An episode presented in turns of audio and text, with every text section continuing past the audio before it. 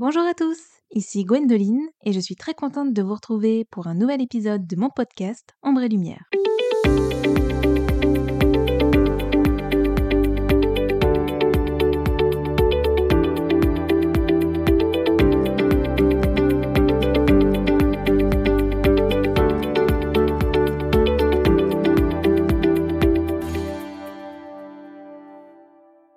Aujourd'hui, je vais vous parler de la pharmacophobie. Alors, qu'est-ce que la pharmacophobie? Comment cela se manifeste et est-ce qu'on peut en guérir? C'est ce que nous allons voir tout de suite dans ce tout nouveau podcast. Si cet épisode vous plaît, n'hésitez pas à le partager et je vous invite également à me laisser une jolie note et un commentaire si vous souhaitez soutenir le podcast. La médecine évolue de manière fulgurante et des médicaments toujours plus innovants voient le jour. Il semble cependant que tout le monde ne soit pas prêt à les accepter. La société serait donc constituée de deux types de personnes. D'un côté, on retrouve les pharmacophiles qui n'ont rien contre les médicaments, et de l'autre, les pharmacophobes qui ont une peur panique de tout ce qui est traitement médicamenteux. Alors, qu'est-ce que la pharmacophobie? Au sens large, la pharmacophobie est la peur irrationnelle de la consommation et de l'application de médicaments. L'exposition à des médicaments provoque chez les personnes atteintes de cette phobie une grande anxiété et une envie effrénée de s'éloigner des médicaments. Les pharmacophobes sont, la plupart du temps, conscients de leur peur et de son caractère irrationnel.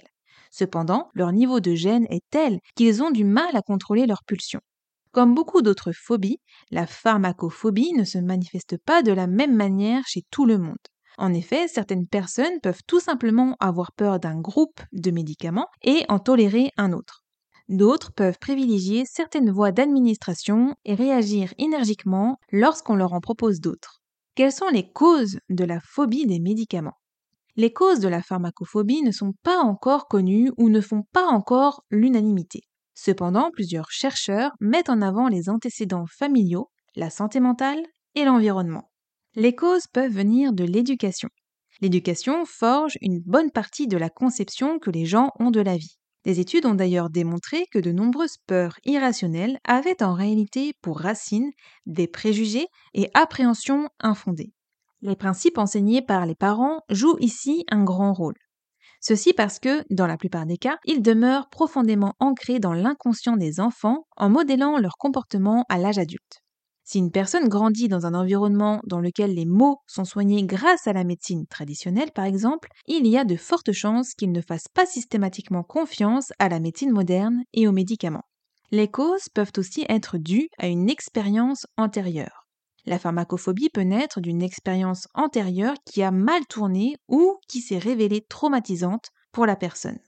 Au cours d'un traitement, le résultat escompté n'a pas été le bon ou il y a peut-être eu l'effet inverse. Si un comprimé ou une pilule a entraîné d'autres problèmes de santé plus graves, n'importe qui peut devenir réticent envers la prise de médicaments et les considérer dans leur ensemble comme dangereux. Le problème dans ce cas est que très peu de personnes comprennent qu'un échec médicamenteux est une probabilité à considérer. Cela ne signifie pas que tous les médicaments sont défectueux et qu'il faut leur tourner le dos. D'un autre côté, la responsabilité peut incomber au consommateur qui s'est peut-être trompé dans son dosage ou qui a consommé des médicaments sans ordonnance ni avis d'un spécialiste de la santé. Certaines personnes sont beaucoup plus sensibles que d'autres et perméables aux informations inquiétantes sur toutes sortes de sujets. Il suffit donc qu'un média ou des amis parlent d'informations concernant des contrefaçons de médicaments, des traitements qui se sont mal passés et autres pour qu'une personne décide de fermer définitivement la porte aux médicaments. Dans ce cas, il ne s'agit pas toujours de pharmacophobie, mais d'une dérivée qui a pour nom la néopharmacophobie ou la peur des médicaments inconnus. Un néopharmacophobe aura uniquement peur de tout médicament qu'il ne connaît pas et sera par contre tolérant envers ce qu'il a déjà consommé. Quels sont les symptômes et les manifestations de la pharmacophobie? L'anxiété est un symptôme commun à presque toutes les phobies. La pharmacophobie se reconnaît également à d'autres, tels que une transpiration abondante, des problèmes gastriques, des malaises, le déni de la maladie, une tension musculaire évidente, etc. Lorsque l'anxiété et la peur sont à leur paroxysme, certains sujets peuvent même s'évanouir en face de leur traitement. Une peur extrême des médicaments peut donner lieu à des situations plus ou moins invraisemblables. Ne pas accepter la médecine moderne signifie être prêt à endurer les symptômes de toutes sortes de maladies, telles que les fièvres, les maux de tête, etc. De plus, le pharmacophobe ne prendra jamais la bonne décision, celle qui est d'aller à l'hôpital. En cas de malaise, sa solution sera de se renfermer sur lui-même tout en espérant que le mal disparaisse miraculeusement. Un pharmacophobe trouvera également une multitude de raisons, parfois absurdes et illogiques, pour se substituer à un traitement médicamenteux. Il faut également comprendre que dans certains cas, cette peur irrationnelle des médicaments ne repose sur aucun fondement logique. Par conséquent, en demandant à un pharmacophobe pourquoi il refuse systématiquement de se faire soigner à l'aide de médicaments, il faut s'attendre aux réponses les plus irréalistes. Quelles sont les conséquences de la pharmacophobie La pharmacophobie est une limitation qui peut avoir d'importantes conséquences sur le comportement social des pharmacophobes. La plupart d'entre eux développent une aversion aux situations qui les mettent en face de médicaments, même s'ils ne sont pas sous traitement. En effet, contrairement à ce que l'on pourrait penser, la pharmacophobie ne se limite pas à la peur de prendre des médicaments. Leur simple nom, en dehors d'un traitement, peut provoquer les symptômes que j'ai cités précédemment. On remarque également que les pharmacophobes ont tendance à éviter les endroits dans lesquels ils peuvent se trouver entourés de médicaments tels que les hôpitaux. La pharmacophobie n'est pas non plus réservée à un genre. Cela signifie qu'elle peut toucher aussi bien les hommes que les femmes. Cette situation pose un véritable problème, surtout au niveau de ces dernières. En effet, une femme pharmacophobe représente déjà un danger pour elle-même, mais peut aussi l'être pour son enfant. Rien ne prouve que si elle a une peur maladive des médicaments, elle sera prête à les utiliser pour son enfant lorsque celui-ci en aura besoin. Tout ceci soulève de nombreuses questions et c'est d'ailleurs la raison pour laquelle la pharmacophobie chez les jeunes filles doit être rapidement prise en charge. En outre, lorsqu'une notice évoque certains effets secondaires liés à des médicaments, les personnes atteintes de pharmacophobie prennent peur et pensent qu'elles vont développer ces effets secondaires. Cette anxiété maladive peut entraîner des effets secondaires ou provoquer une réaction négative et un rejet du médicament par l'organisme. Il est également important de rappeler que contrairement à d'autres phobies, celle liée aux médicaments est très inquiétante car le comportement des pharmacophobes peut mettre leur vie en danger. Après tout, un patient souffrant d'un diabète, d'un problème cardiaque ou d'une maladie chronique et qui refuse de suivre son traitement s'expose à d'importantes complications. Comment gérer ou vaincre sa pharmacophobie La pharmacophobie est loin d'être une fatalité. Avec de la volonté et grâce à certaines stratégies, il est tout à fait possible de la surmonter avec le temps. Retournez à la genèse de la phobie. La pharmacophobie est presque toujours liée à un élément déclencheur. Comme mentionné dans les causes, la phobie peut se manifester suite à des expériences négatives en rapport avec le pharmacophobe ou l'une de ses connaissances. La crainte de revivre la même expérience est souvent à la base de la peur des médicaments. Pour y remédier, il est important de se rémomérer cette expérience et d'essayer de réprimer la peur qui en a découlé. Cela peut être difficile dans l'exécution, mais pas impossible. Commencez le traitement directement en pharmacie. Cette méthode est assez brutale et peut mettre le pharmacophobe à rude épreuve. Pourtant, c'est un moyen d'affronter sa peur des médicaments qui peut se révéler bénéfique sur le long terme. En effet, plusieurs études ont démontré que les personnes atteintes de pharmacophobie paniquaient surtout au moment de la première dose de leur traitement. Par contre, lorsqu'elles arrivent à surmonter l'étape de la première dose et ne constatent aucun effet secondaire, la raison peut prendre le dessus sur la peur. C'est la raison pour laquelle il ne faut pas hésiter à prendre sa première dose en pharmacie. De plus, chez certaines personnes, la peur des médicaments vient également de la peur de se retrouver seul et sans assistante si tout ne se passait pas bien. En pharmacie, ils seront entourés d'un personnel de santé, ce qui est plus ou moins rassurant pour commencer un traitement. Changer de dosage. Certaines pharmacophobies sont liées à une forme de médicament précise. Un pharmacophobe peut avoir du mal à accepter des comprimés et être à l'aise avec les injections.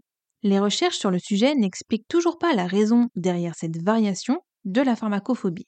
Toutefois, dans ce cas, il suffit généralement d'utiliser une approche différente en ce qui concerne le mode d'administration des médicaments. Lorsque la pharmacophobie concerne un enfant, vous pouvez lui proposer un médicament qui a un goût sucré afin de calmer son anxiété. La thérapie d'exposition. La thérapie d'exposition a montré ses preuves à plusieurs reprises. Il s'agit d'une thérapie qui consiste essentiellement à confronter le sujet à ses peurs, mais avec à ses côtés un thérapeute pour le soutenir. La pharmacophobie étant une phobie extrême, la thérapie d'exposition peut s'avérer très utile pour la surmonter. Il faut toutefois bien comprendre que cette thérapie ne fait pas de miracle. De plus, elle est progressive et s'adapte au sujet en fonction de ses évolutions. Ainsi, chez un pharmacophobe, l'une des premières démarches du thérapeute sera par exemple de lui faire tenir des médicaments dans la paume de sa main. La thérapie cognitivo-comportementale. De manière générale, la thérapie cognitivo-comportementale, TCC, s'adresse aux personnes qui ont une santé mentale fragile ou qui souffrent de stress et d'anxiété. Cette thérapie peut se révéler bénéfique pour traiter la pharmacophobie car elle peut aider le pharmacophobe à comprendre son mal et calmer sa peur excessive. Les symptômes de la pharmacophobie sont presque toujours incontrôlables. Tant que ce qui lui arrive échappe totalement à son contrôle, une personne qui a peur des médicaments aura du mal à se défaire de sa phobie. Avec la TCC, on peut faire preuve d'introspection, prendre un certain recul et s'analyser avec plus de froideur. À travers la thérapie cognitivo-comportementale, le pharmacophobe va également acquérir des compétences qui lui seront utiles pour éviter de succomber à l'anxiété lorsque celle-ci veut le submerger. Par ailleurs, quel que soit le type de thérapie envisagé, il est important de bien choisir le thérapeute. En effet, avec ce type de phobie, un mauvais suivi peut malheureusement faire plus de mal que de bien et faire empirer l'état du sujet. De plus, dans le cas d'une thérapie comme celle cognitivo-comportementale, une bonne entente entre le pharmacophobe et le thérapeute est très importante. Essayez la méditation de pleine conscience. Comme son nom l'indique, il s'agit d'une méthode qui fait fusionner la méditation et la pleine conscience. Elle consiste à s'adonner tout type d'activité à partir du moment où elles permettent à l'esprit de s'éloigner des pensées négatives et handicapantes. L'objectif, avec la méditation de pleine conscience, est d'atteindre une paix de l'esprit qui peut aider le pharmacophobe à progressivement surmonter son anxiété. Un programme de méditation de pleine conscience peut s'étaler sur plusieurs mois. Cependant, s'il est bien pensé et structuré, il est tout à fait possible de venir progressivement à bout de sa peur des médicaments. Je suis pharmacophobe depuis des années. Ça a commencé quand j'étais petite. À l'époque, ça m'arrivait de vomir suite à la prise de médicaments, et comme je suis hémétophobe, c'est-à-dire que j'ai la peur de vomir, chaque fois que je devais reprendre un médicament, je ne pouvais pas m'empêcher d'angoisser à l'idée de vomir par la suite. Je vous ai fait un épisode entier sur l'hémétophobie que vous pouvez retrouver sur toutes les plateformes d'écoute si cela vous intéresse. Puis, en grandissant, ma phobie s'est davantage accentuée.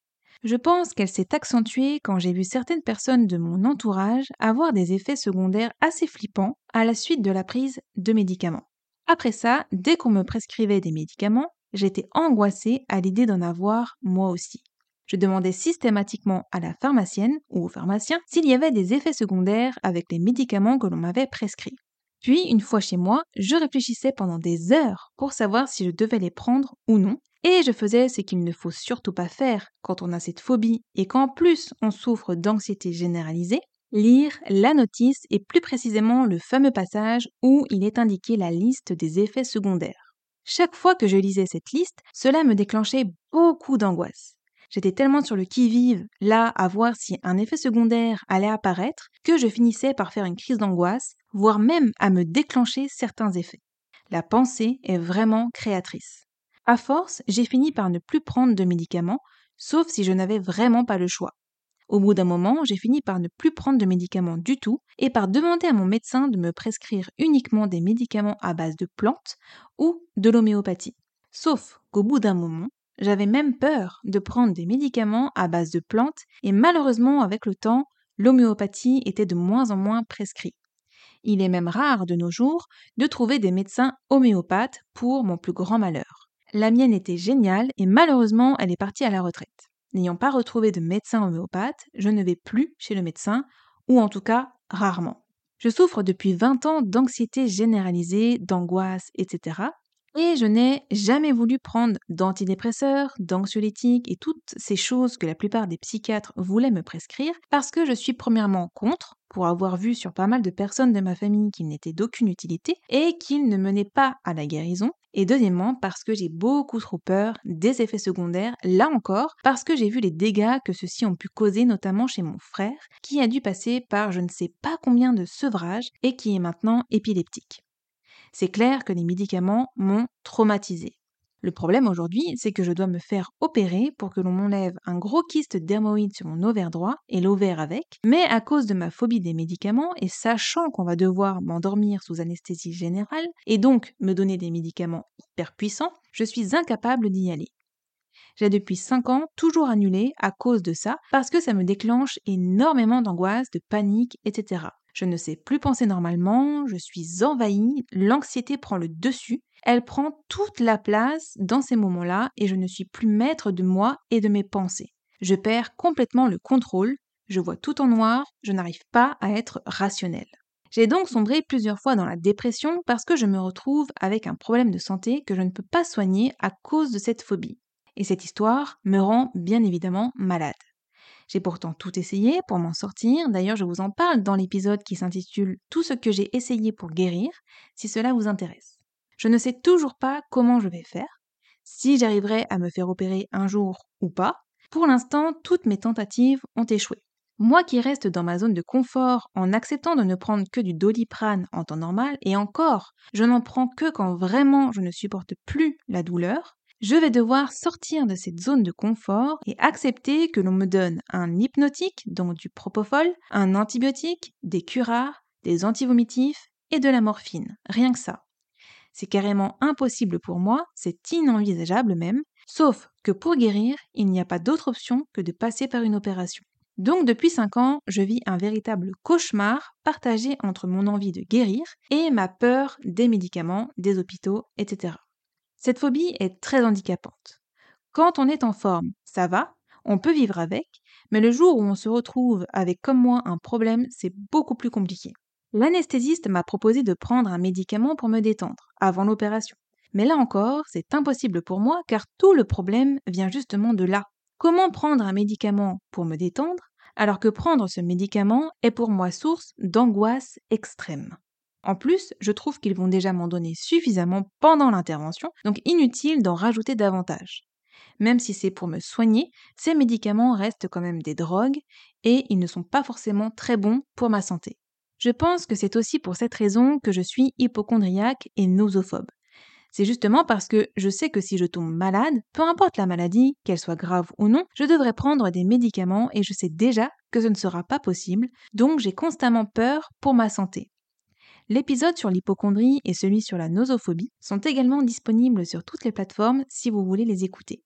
À ce jour, malgré les nombreux spécialistes, les nombreuses thérapies, méthodes et techniques que j'ai pu tester, rien n'a fonctionné et je ne sais pas comment faire pour me défaire de cette phobie qui s'est surtout développée, je le rappelle, non pas parce que j'ai eu des gros effets secondaires suite à la prise d'un médicament, mais surtout à cause des personnes de ma famille qui, eux, en ont eu et dont j'ai été témoin. Si jamais vous écoutez ce podcast et que vous êtes spécialisé pour traiter cette phobie, n'hésitez pas à me contacter. On ne sait jamais, peut-être que je n'ai pas encore testé votre méthode ou thérapie et que celle-ci sera la bonne. Il m'arrive parfois de ne plus en pouvoir et de faire la politique de l'autruche. Mais je sais que j'ai une épée de Damoclès au-dessus de la tête et qu'un jour, ça finira mal si je ne fais rien. Si comme moi, vous souffrez de cette phobie, alors vous avez tout mon soutien et vous pouvez m'écrire si vous le souhaitez sur Instagram. Parlez-en autour de vous, à vos amis, votre famille. N'ayez pas honte ou peur d'en parler. N'ayez pas peur de ne pas être compris ou comprise. Cherchez de l'aide. Ce n'est pas parce que rien n'a pour le moment marché pour moi que ça ne marchera pas pour vous. Je vous souhaite d'en venir à bout et de retrouver la paix et la sérénité et surtout je vous souhaite de pouvoir vous soigner si vous avez un problème de santé. C'est tout pour cet épisode. Merci de m'avoir écouté. J'espère que ce podcast vous a plu, qu'il vous a aidé. Je vous embrasse, prenez soin de vous et on se retrouve jeudi prochain à 7h07 pour un nouvel épisode. Bye